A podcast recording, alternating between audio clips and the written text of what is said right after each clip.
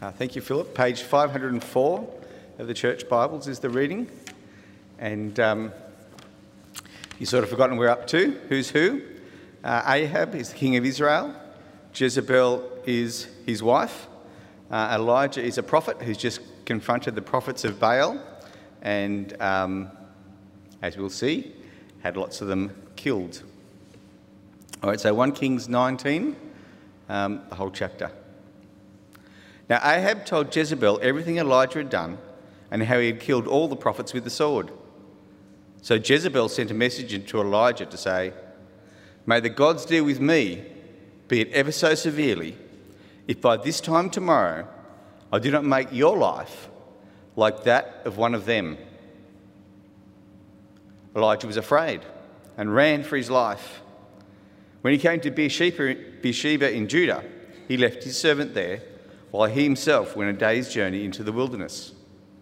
He came to a broom bush, sat down under it, and prayed that he might die.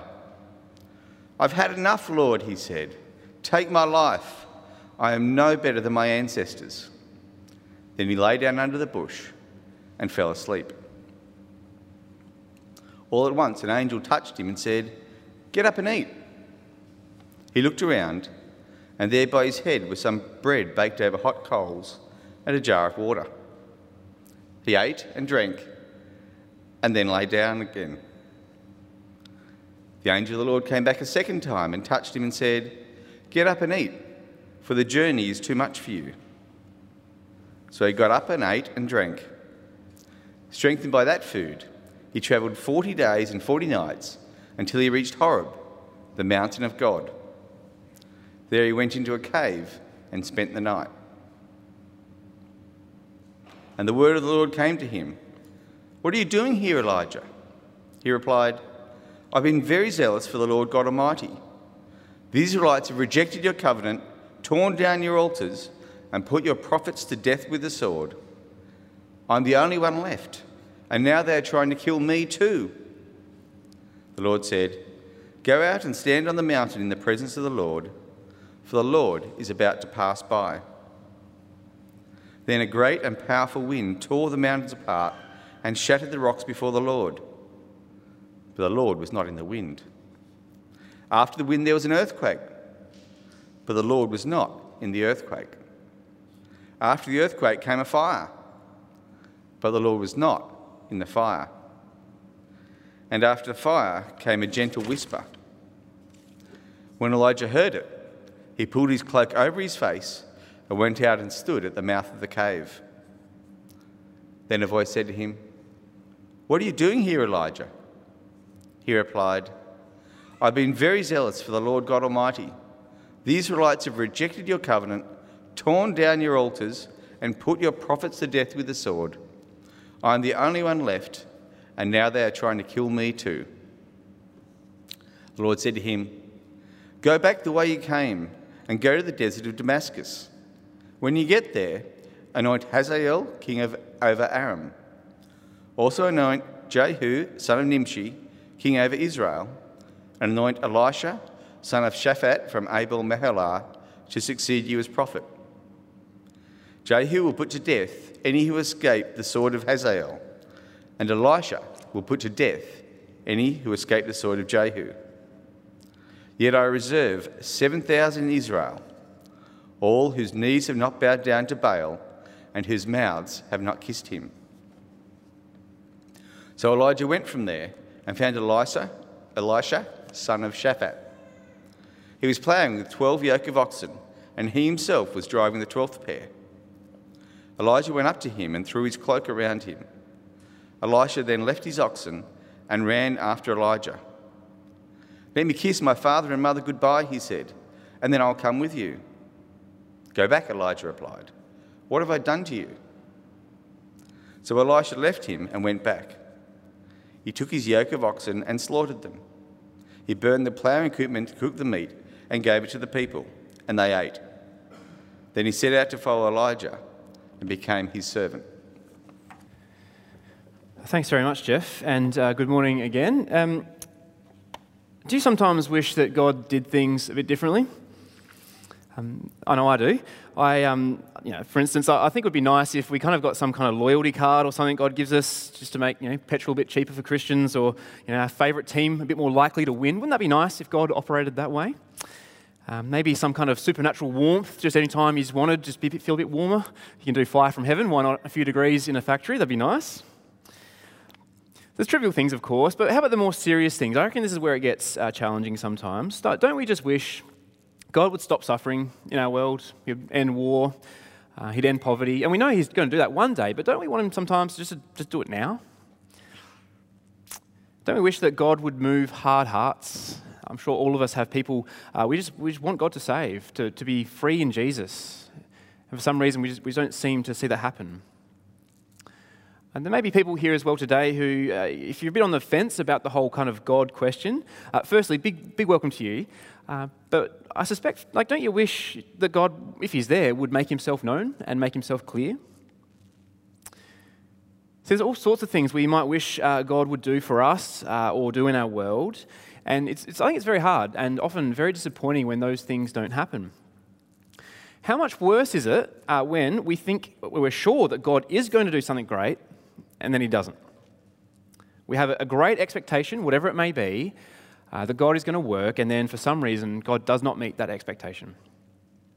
Um, a few years ago, I was catching up with a young guy. Uh, we were reading the Bible together about uh, once a week, uh, and he was completely new to the Bible, to Jesus. He was exploring, uh, yeah, what it all meant. Uh, as we kept catching up, I, I, saw how much he came to like Jesus. Uh, he came to realize how bad his sin was, and uh, he realized how great God's mercy is and how grace, uh, how grace just infuses everything. God accepts sinners. Uh, he, he was grasping those truths, and I was sure he, his heart was warming uh, towards the gospel. His heart was warming towards Jesus. I was sure at some point I'd see him put his faith and trust in Jesus. And so it caught me really off guard, actually, as we were just chatting away one day. And he says, Look, this has been really good. I've learned a lot.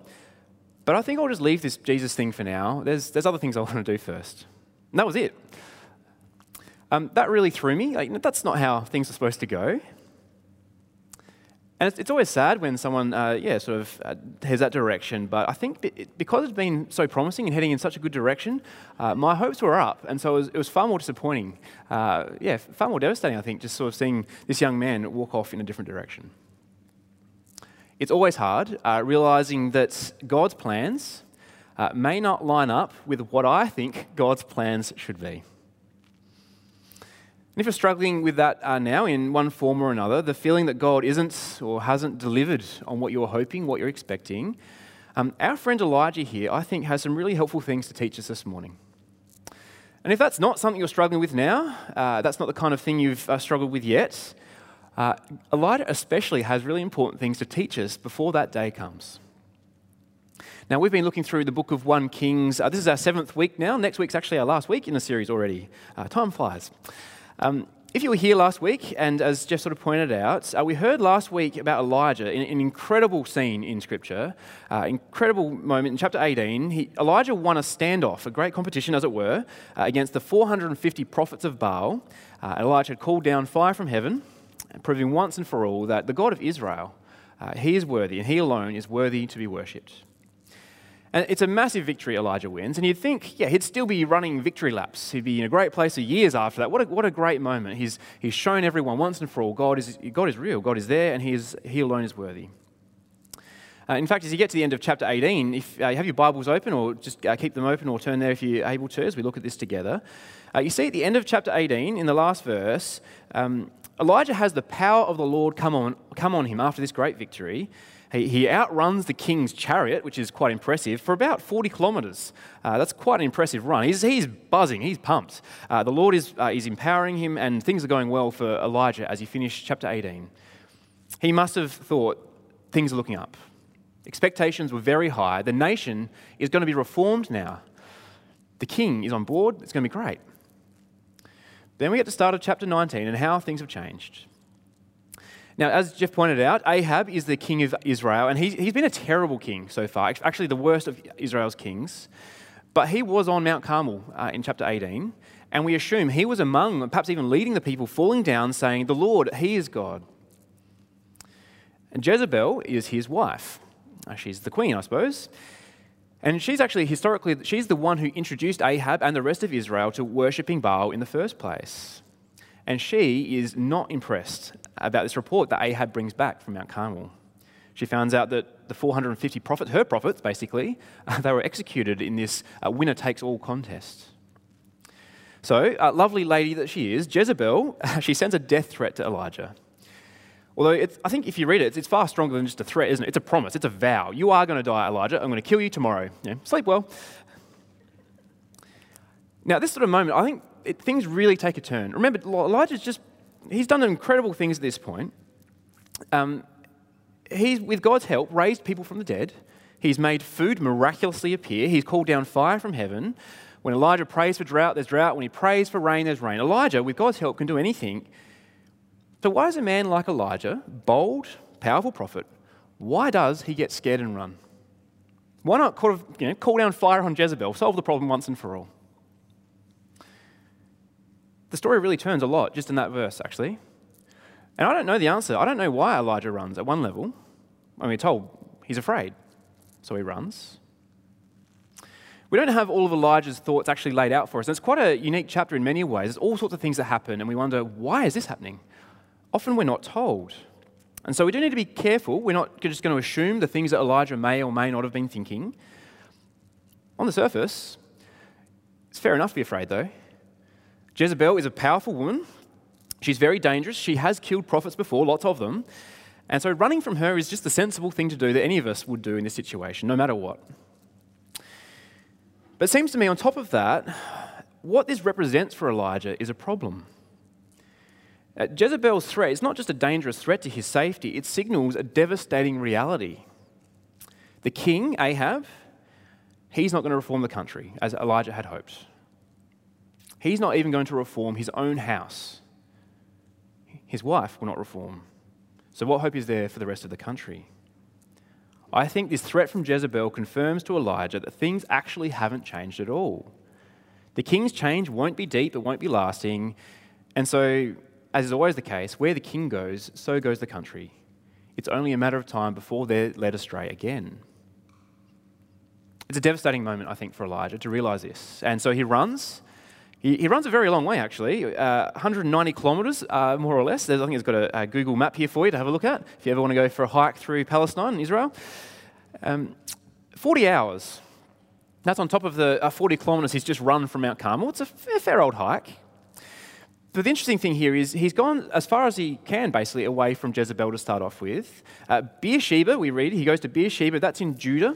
Uh, it's in the south. And uh, if you remember, or if you don't, that's fine, I'll remind us now. Uh, in 1 Kings, a few, a few chapters ago, Judah, the north, uh, sorry, Judah, the south, had separated off from Israel in the north. Uh, there's a different king down in Judah ruling over uh, places like uh, Beersheba. So Elijah is actually going away uh, from danger. He's going to Judah where there's safety, presumably.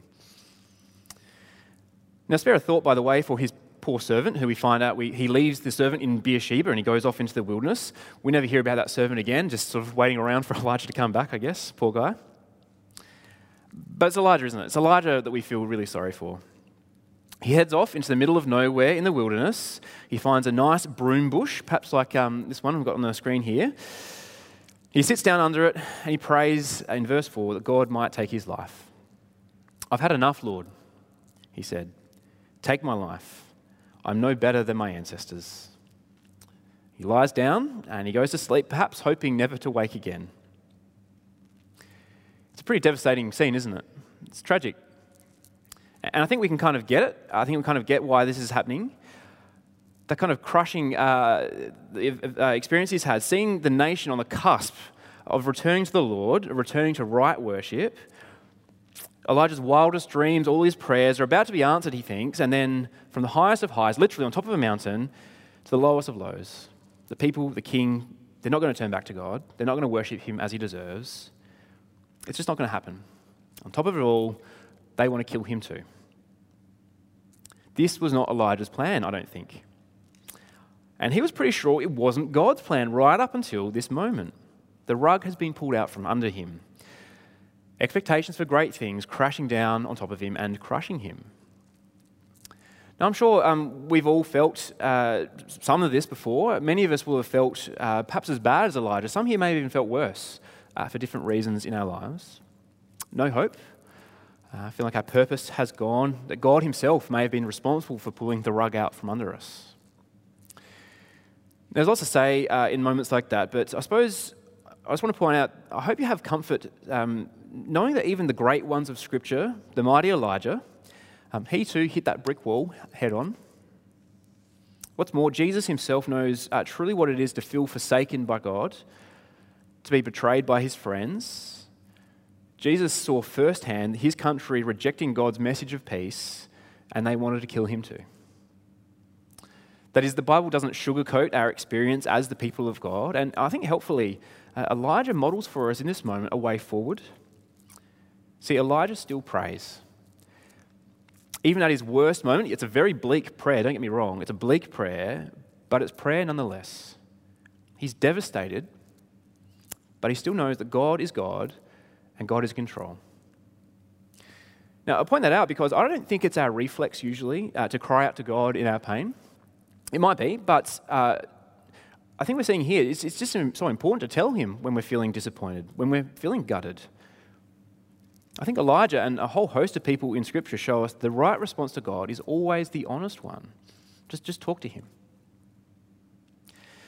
Now, this whole scene in the wilderness, um, being devastated by the direction of his country, and the seeming failure of his own job as a prophet, uh, there's actually something else going on here a bit deeper. That I think uh, there's an echo here, a very strong echo actually, of another hero of the Bible, Moses. Now, I want to take us through this a little bit this morning because I think, and I hope you'll see, Moses is actually the key to understanding why things happen in this chapter.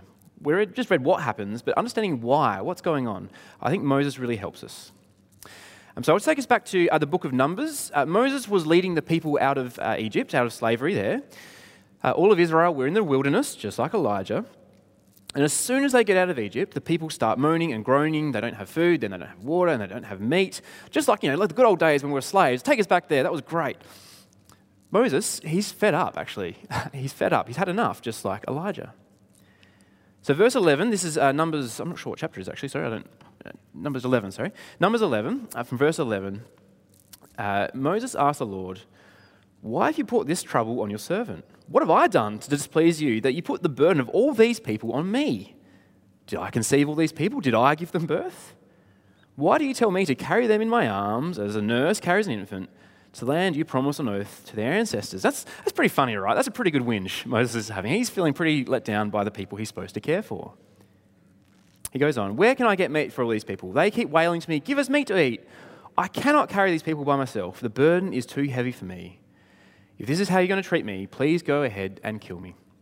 If I have found favor in your eyes, do not let my face, uh, do not let me face my own ruin. So Elijah is, is just like Moses here. And Moses is saying, It's not fair. This isn't what I was expecting.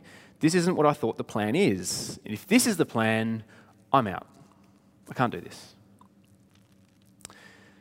So, those two great examples in mind of people feeling uh, very let down by God the question for us is what will God do for his people when we say, I've had too much? If this is the plan, I'm out. Perhaps, um, toughen up, princess, get on with it. Would that be God's response? Perhaps um, some kind of nice poem about footprints in the sand. Now, I love that with Elijah, uh, at his lowest point, God says, Mate, have something to eat. How good is this? Um, don't know if you remember that uh, Snickers advertising campaign. I don't know if it's still running or not, but uh, it's a very memorable slogan. You're not yourself when you're hungry. Does anyone remember that one, the Snickers? A few nods. It was, it was pretty memorable. And look, I think it's, it's biblical, actually. Snacks are biblical, we see here with Elijah.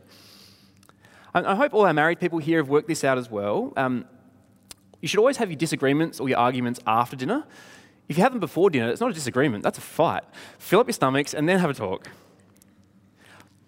So I think there's a great picture for us, actually. I'm, I'm joking, but I think it's a great picture of how God genuinely cares for us as creatures. Uh, that is, we're not just spiritual beings needing just spiritual help. We're physical beings made by our Creator who knows us, He knows our needs. And so God gives Elijah, He gives him sleep, He gives him food. An angel even, did you notice this? We're told twice the angel touches Elijah. Elijah, who feels all alone, some physical touch. Maybe that's uh, just a way of being comforted, like a hand on the shoulder, you know, like a bit of a hug. Doesn't say hug, but you know, that kind of idea, I think. So, just take encouragement here, I think, as we skim through this. God really does care about the details of our lives, especially so when we're in our, slowest, our lowest point and cry out to Him. We, we find God cares. The other thing that's happening in this whole section here is, again, it's a replay of Moses' experience in the wilderness. Uh, food and water are miraculously provided there. And the angel of the Lord who appears to Elijah, Moses regularly uh, spoke to the angel of the Lord and uh, encountered him. We hear about Elijah's 40 day trip. Uh, it echoes Israel's 40 years in the wilderness uh, under Moses, but also uh, it reminds us of Moses spending 40 days and 40 nights uh, in God's presence on Mount Sinai. Now, I've got another map here. I've really gone nuts on Google Maps this week. Uh, here's another map. So, this is from where Elijah was in the wilderness and from Beersheba to where we think Mount Horeb might be. No one's really sure. So, again, here, about 400 kilometres for Elijah to walk, uh, mostly in the wilderness. So there's echoes here of Moses, but the biggest similarity, and the thing that uh, is worth pointing out because it's not obvious, Mount Sinai, where Moses went, has another name Mount Horeb. That's where Elijah is, exactly the same mountain that Moses spent 40 days and 40 nights with the Lord. In fact, uh, Elijah ends up uh, in a cave or cleft in the rock. Perhaps the very cleft that Moses famously was in as he was shielded as God's glory passed him by. Moses, Elijah, the same mountain, in a similar state. Now, that's nice. Uh, that's interesting details, good history, but so what? What do we care if Moses and Elijah have a similar experience? Fair question. Well, hold that thought, because I think the most confusing part of the chapter is about what's, what's happening on the mountain. And as we get to it, I just want you to have Moses in your mind. For those who are familiar with the Moses story, just have Moses in your mind as we kind of uh, walk, walk through what Elijah's doing. So, the second half of verse 9 uh, onwards, it's actually quite a hard conversation to follow. Uh, I find the whole thing quite odd. Like, God asks a question, Elijah doesn't seem to answer it, and then he asks the same question, answers exactly the same way, and then completely different kind of set of things God tells him at the end. It's a very strange conversation at face value. So, how does it start off? Well, how do you even take God's question at the start there in verse 9? What are you doing here, Elijah? Now, I assume God's not surprised, like, oh, Elijah, fancy seeing you here. It's not that kind of question, is it? Um, I don't think God ever seems to ask a question because he needs information. It's usually to help the person who's asking the question discover something, to think. So it's not that kind of question, but perhaps it's a rebuke. Perhaps we should read it What are you doing here, Elijah? You should be in Israel being a prophet. You're not supposed to be down here. Uh, maybe, maybe there's some sort of rebuke here, except that, well, the angel of the Lord did seem to suggest that Elijah was supposed to take this trip, didn't he? He gave him food and water for this journey about 40 days ago. I think Elijah is supposed to be here. I think the Lord has led him there.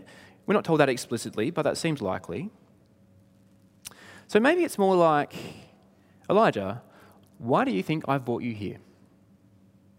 I think it's probably more like that. So, why has God brought Elijah to Mount Sinai? Well, let's have a look first at Elijah's answer to verse 10 to answer that question. He says, I've been very je- zealous for the Lord God Almighty. The Israelites have rejected your covenant, torn down your altars, put your prophets to death with the sword. I am the only one left, and now they're trying to kill me too. Now, it doesn't, like I said, it doesn't really sound like Elijah answers the question, why are you here? It's just kind of a complaint. Now, maybe he's just as confused as we are, like, why is he? I don't know, just some things going on in my life. Fair enough, though. Life isn't great for Elijah because of Israel, because they're worshipping other gods, uh, just like it was for Moses as he stood there in that perhaps the same cave. As Moses, and Moses all by himself, just like Elijah, as he was on the mountain, Israel down below was starting to worship golden calves.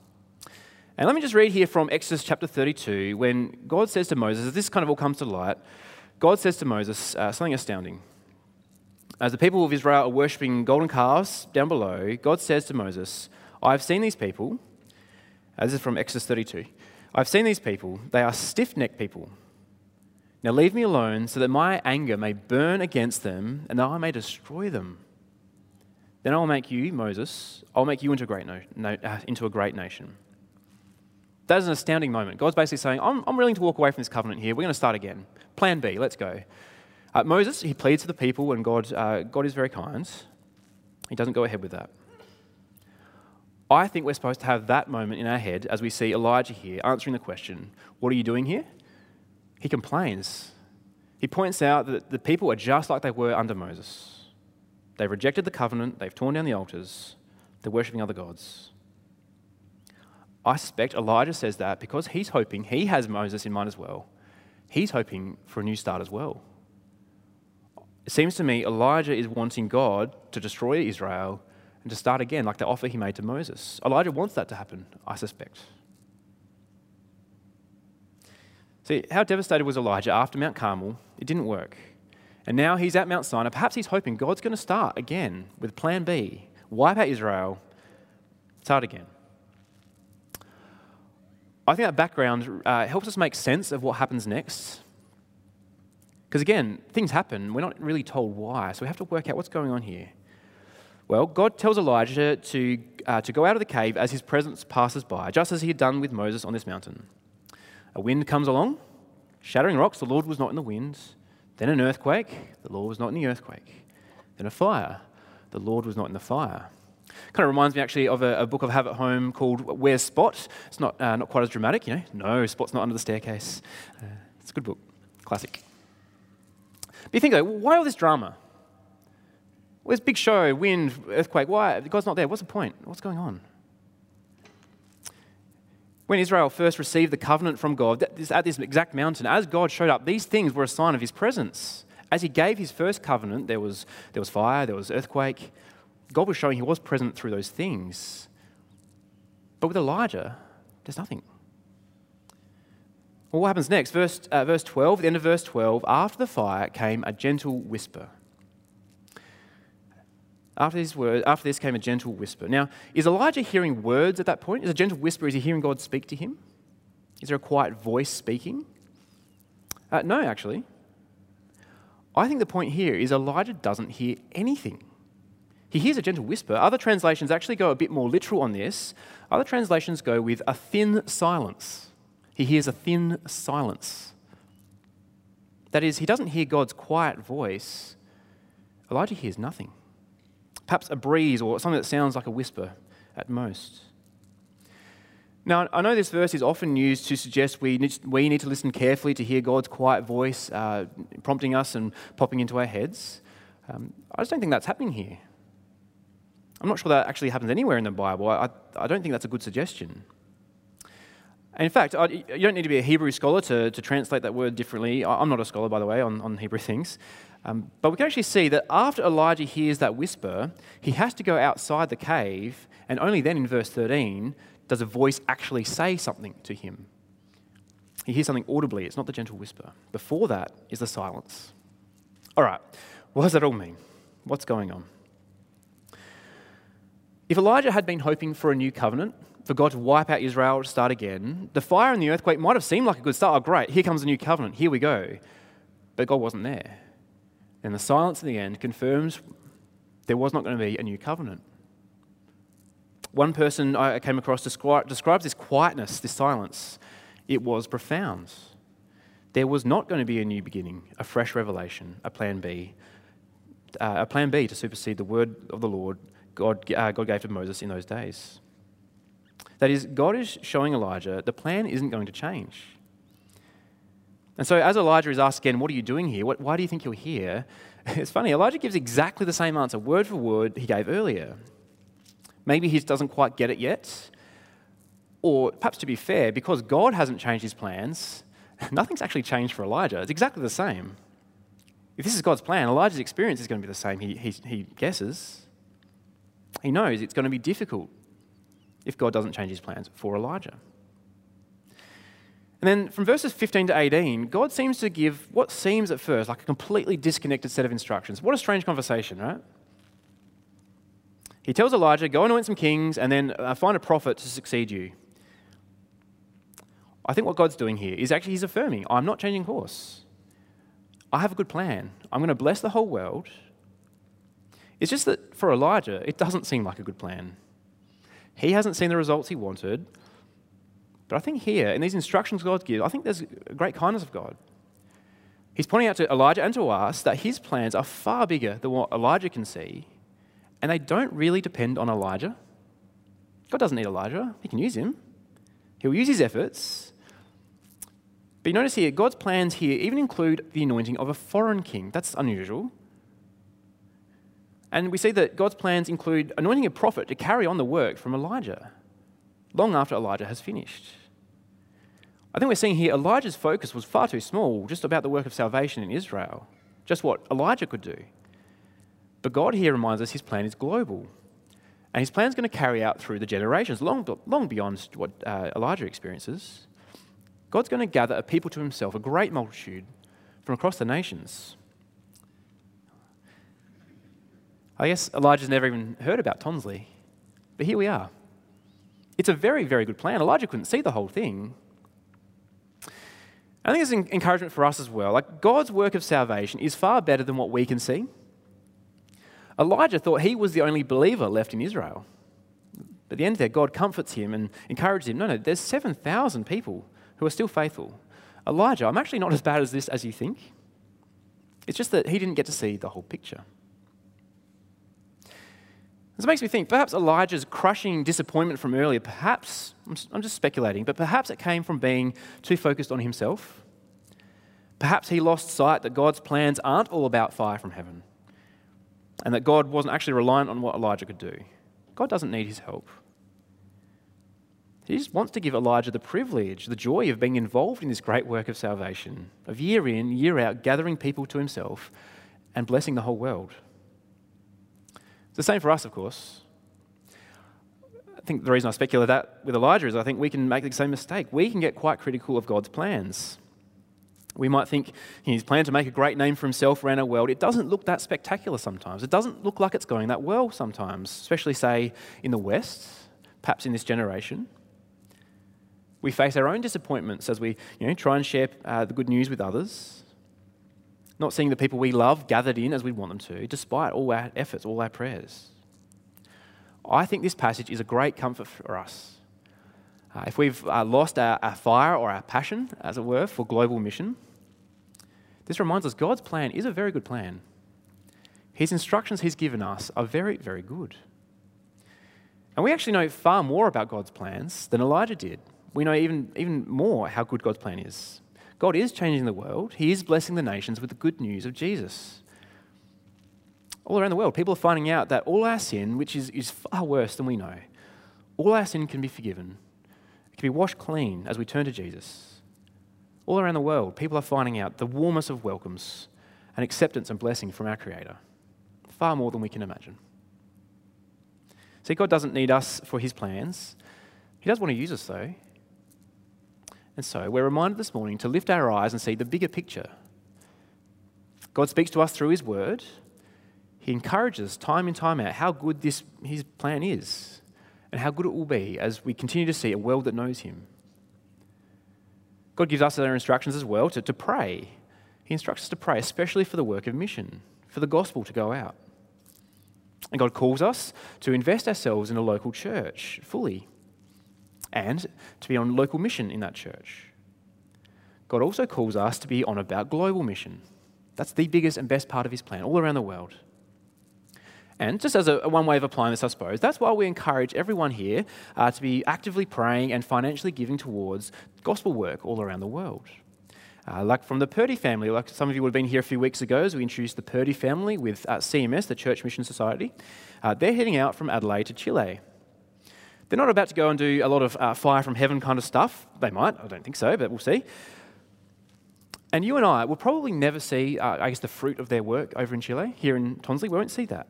Not until we get to heaven. But the full extent of how God uses our resources uh, to support the Purdy's or those uh, people like them, how God answers our prayers even when we don't see the answers, how God uses our energy to support and to encourage people like the Purdy's.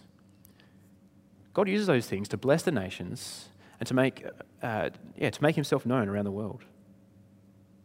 So think about what the work of the Purdy's is. Uh, Malcolm will be training a, generation of pastors there in a part of the world where there's so many believers, uh, so many new believers, uh, but so few and such shallow uh, development in the leaders of those people.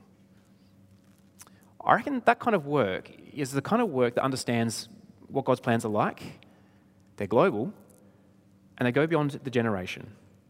Training pastors to, to lead a whole new generation in South America. It's a very exciting work. Now, I think this, uh, the final section of the chapter we read, I think this is just a great image for us to finish on. Uh, with Elijah has now been given hope for the future. He thought he was the only one, but now God very kindly gives him Elisha, uh, his new apprentice. And Elisha has, doesn't he, probably the most enthusiastic response to being called uh, to God's kingdom work. Uh, very enthusiastic response. I doubt the oxen were that, uh, that enthused by it all. But how great. Elijah now gets to train and invest in the next generation, to entrust uh, the future to God. A future that one day would see God Himself step into our world to be rejected by Israel and find they want to kill Him too. God's plan is the best plan. Like Elijah, we won't always get to see that, but we do get to see the incredible grace and mercy of God in Jesus. So, we too, like Elisha, uh, we can be like those, like Elisha and like those first disciples who left their fishing boats behind to follow Jesus. We too can throw our whole lives into the service of God. Would you join me as I pray? Uh, Father God, we are sorry for the times that we pass judgment on you on uh, your actions and your plans for our world, thinking uh, somehow that we might know better. And please forgive us of this. Please humble us. And also just uh, help us to trust you when we can't see uh, why things are happening the way they, we think they should. Trust, help us trust that you are powerfully at work and that you are uh, accomplishing your brilliant, brilliant plan to bring countless people into your kingdom. So please help us to serve you. Uh, help us to be a people full of great joy. Uh, motivate us by the grace and commitment you have shown us, that we might show the same to others. We pray this in Jesus' name and for his sake. Amen.